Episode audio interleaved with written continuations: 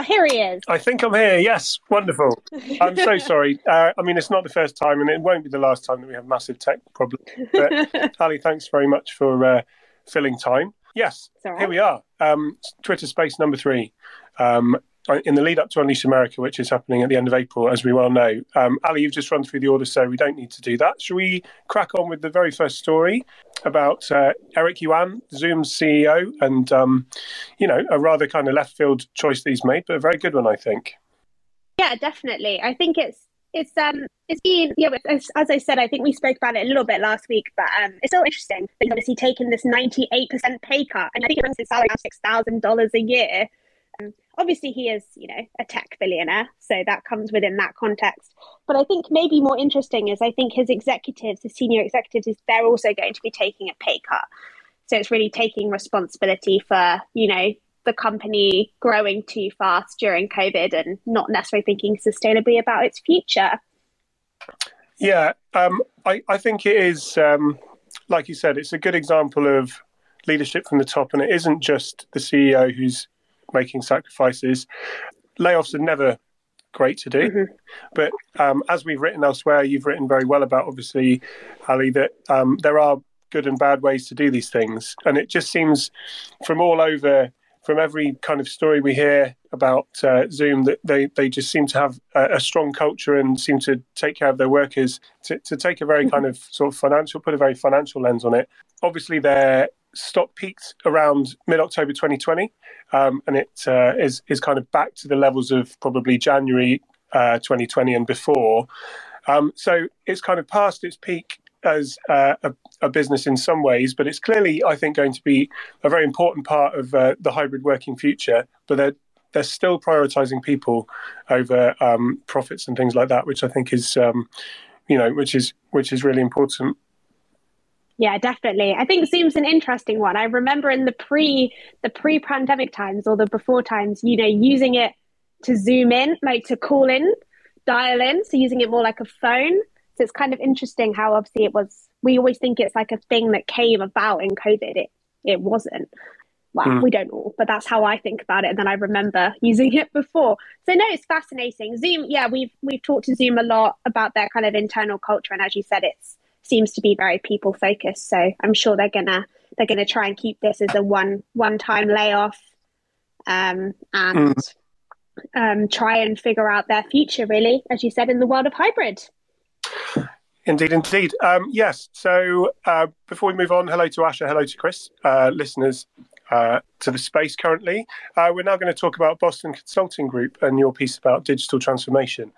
Uh, it's a term that's been around for a while. I think it will be around for a while longer, and that is because companies are at different stages on the hype cycle, on the maturity cycle. They're just kind of at different uh, stages of getting it right and embracing digital change. Uh, Allie, talk us through a little bit about the piece. Yeah, so basically, um, the idea is that digital transformation is really important, but it's also obviously incredibly hard to get right. And seven in 10 organizations fail at this. Um, and it's kind of just trying to figure out how to move that needle to be, you know, from a 30% to kind of a more 80%, you know, push to 100% um, success rate. And really, what um, AJ at um, BCG was telling me about was just that yes, tech is important, but culture is more important. And that's where, you know, our audience, the world of HR comes in. And obviously changing a culture is always, again, really hard. But I think, you know, the business benefits of being a digital leader and not, you know, lagging behind, or as BCG call it, digital laggards, um, is, you know, so important that it's kind of worth worth the effort into the culture change, really. Particularly, as we said, hybrid future, going to need those tech, going to need that tech to be working, you know, to its optimum, but also people using it to the best of their kind of capabilities, really. Mm, yeah, it's um, it's not a shock to see that it comes back to culture. I think um, a culture of experimentation, of of yeah. curiosity, embracing change, of course. Um, but uh, but you know, as we've seen, a very minor example, um, the very start of this Twitter space. But bad technology can kind of really um, you know screw things up and and and change people's perception of uh, how well these things can go. Both Boston Consulting Group is obviously um, has the advantage of being able to pull from a very wide uh, set of research. I think um, in in working out and finding the, the companies that are doing it really really well and the companies that aren't doing it so well. Uh, I think so. Yeah, um, great piece though, and uh, it's currently in the hero spot on Unleash.ai. Do please go have a read of that. Uh, yeah, so moving on to a, a story from Forbes. Uh, we've covered a couple of stories on Unleash.ai, um, and now we're going to cover a story from Forbes about a flex index. Um, the headline A new flex index is collecting companies' remote work policies in one searchable tool. I, for one, think this is a very good idea. Um, and it's it was kind of born of, if you dive into the article a bit, it was kind of born of the idea. It's from a company called Scoop, uh, which is a hybrid work management startup. And um, the idea was that I think uh, b- below kind of blue chip companies who who like to shout about how they're making, you know, hybrid work permanent or, or being very employee centric, as much as it is good PR as well as policy other other companies a little bit smaller weren't so forthcoming with their policies or a little bit more opaque at least in uh, what's available for employees so hence the launch of the flex index and this is where you can basically see um, it's a searchable tool where you can see what companies' uh, policies are in terms of number of days in the office, um, flexible hours, and things like this. Uh, this is the start of something I think is pretty important. Allie, mm-hmm. what do you think? Yeah, definitely. It reminds me. I mean, this is more on a on a kind of global scale, but we one of our kind of unleashed friends, as we like to call them, Flexa Careers, do a similar thing where they try and kind of talk about, you know, create a kind of a portal for people who want flexible working. Um, but I think it's really good and like different kinds of flexible working. I think that's kind of the important thing with that is there's you know hybrid and then there's there's hybrid where it's like four days in the office, one day at home. There's hybrid that's like choose your days. It's just all kind of collecting all of that information so people know when they're applying for a job at that company what their hybrid policy actually is. It's not kind of a generic, oh, sometimes you can work from home idea. So I think it's really interesting and really useful for HR as well to kind of see the other side and see what what are people searching for? What type of policies do they want? What should we implement in our own organization? Basically. Interesting though. Good read. It is definitely. Um, and uh, interestingly, and I think this applies to Unleash as far as things go in the last few weeks, the most popular day for in office requirements was a Tuesday. Uh, we often meet on a Tuesday. Mm. There we go. Okay. So moving on to Unleash America, the big main event, 26th to 27th of April at um, Caesars Forum in Las Vegas. We're ramping it up. Uh, today we're going to be talking about the uh, recruitment stage. Okay, there's several stages.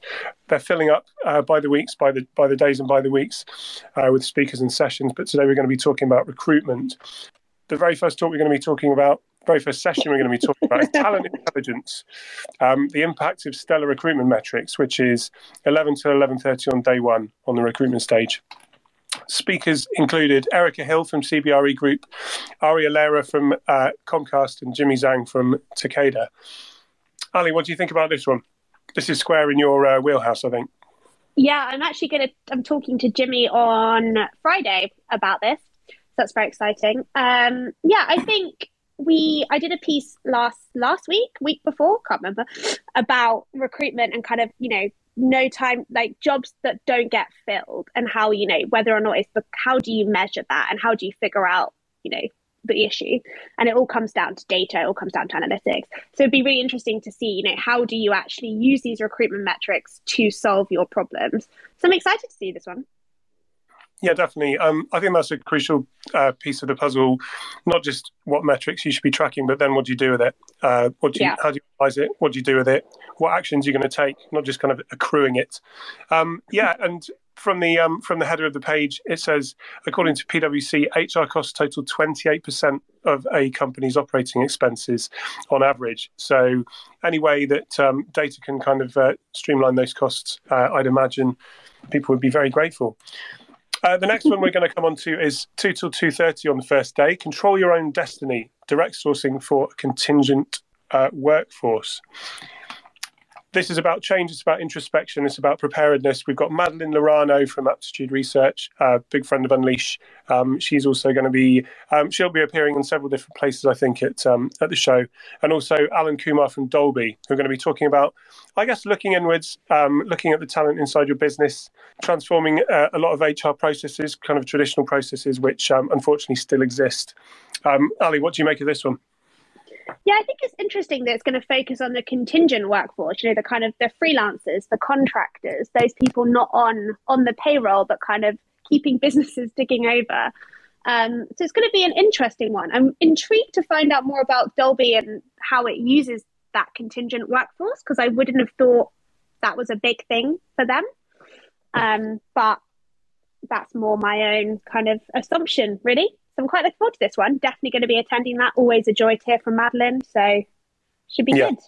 For sure. Um, also, Alan has the best job title uh, I've seen that Elastic Talent Program Manager. Wonderful. I like that. Love it. Um, so the last one we're covering today is uh, is a case study about, about uh, General Motors and how they're leveraging safe AI to deliver the future of recruiting.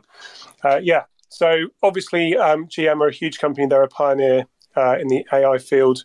Zero emission recruiting. This is obviously kind of um, uh, what they're labeling it, but um, I'm interested to dig into exactly what zero emissions uh, recruiting is. Um, yeah. But it's heavily involving AI and automation. Um, again, we, we, we have to say it every week, I think, but AI is something which has been around for years, but it is really having a moment. And I think this is going to be a theme we can already really pull out of um, talks across every single stage, probably, at Unleash America. Yeah, definitely. I think the safe AI element of the title is really intriguing me because obviously we talked a lot about AI comes with its own set of biases and all this kind of stuff. So it's interesting how they're going to, you know, combat that and make sure that it's used in a responsible, kind of safe manner. Very interesting. Lots of good, good stuff at Unleash America, Jon. It's almost like yes. people should go. they should. And if you do go and you're listening to this, then uh, do make uh, use of our offer. Uh, there's a special discount code when you go to checkout POD10, P O D 10, uh, which will be 10% off the ticket price. So um, go get those tickets, and we'll see you in Las Vegas. Okay, Allie, pleasure as always. Uh, on to the next one. Uh, what are we going to be talking about next week? We are going to be talking about learning and skills. Oh, your favourite. Indeed. Yeah. Right. Chat then.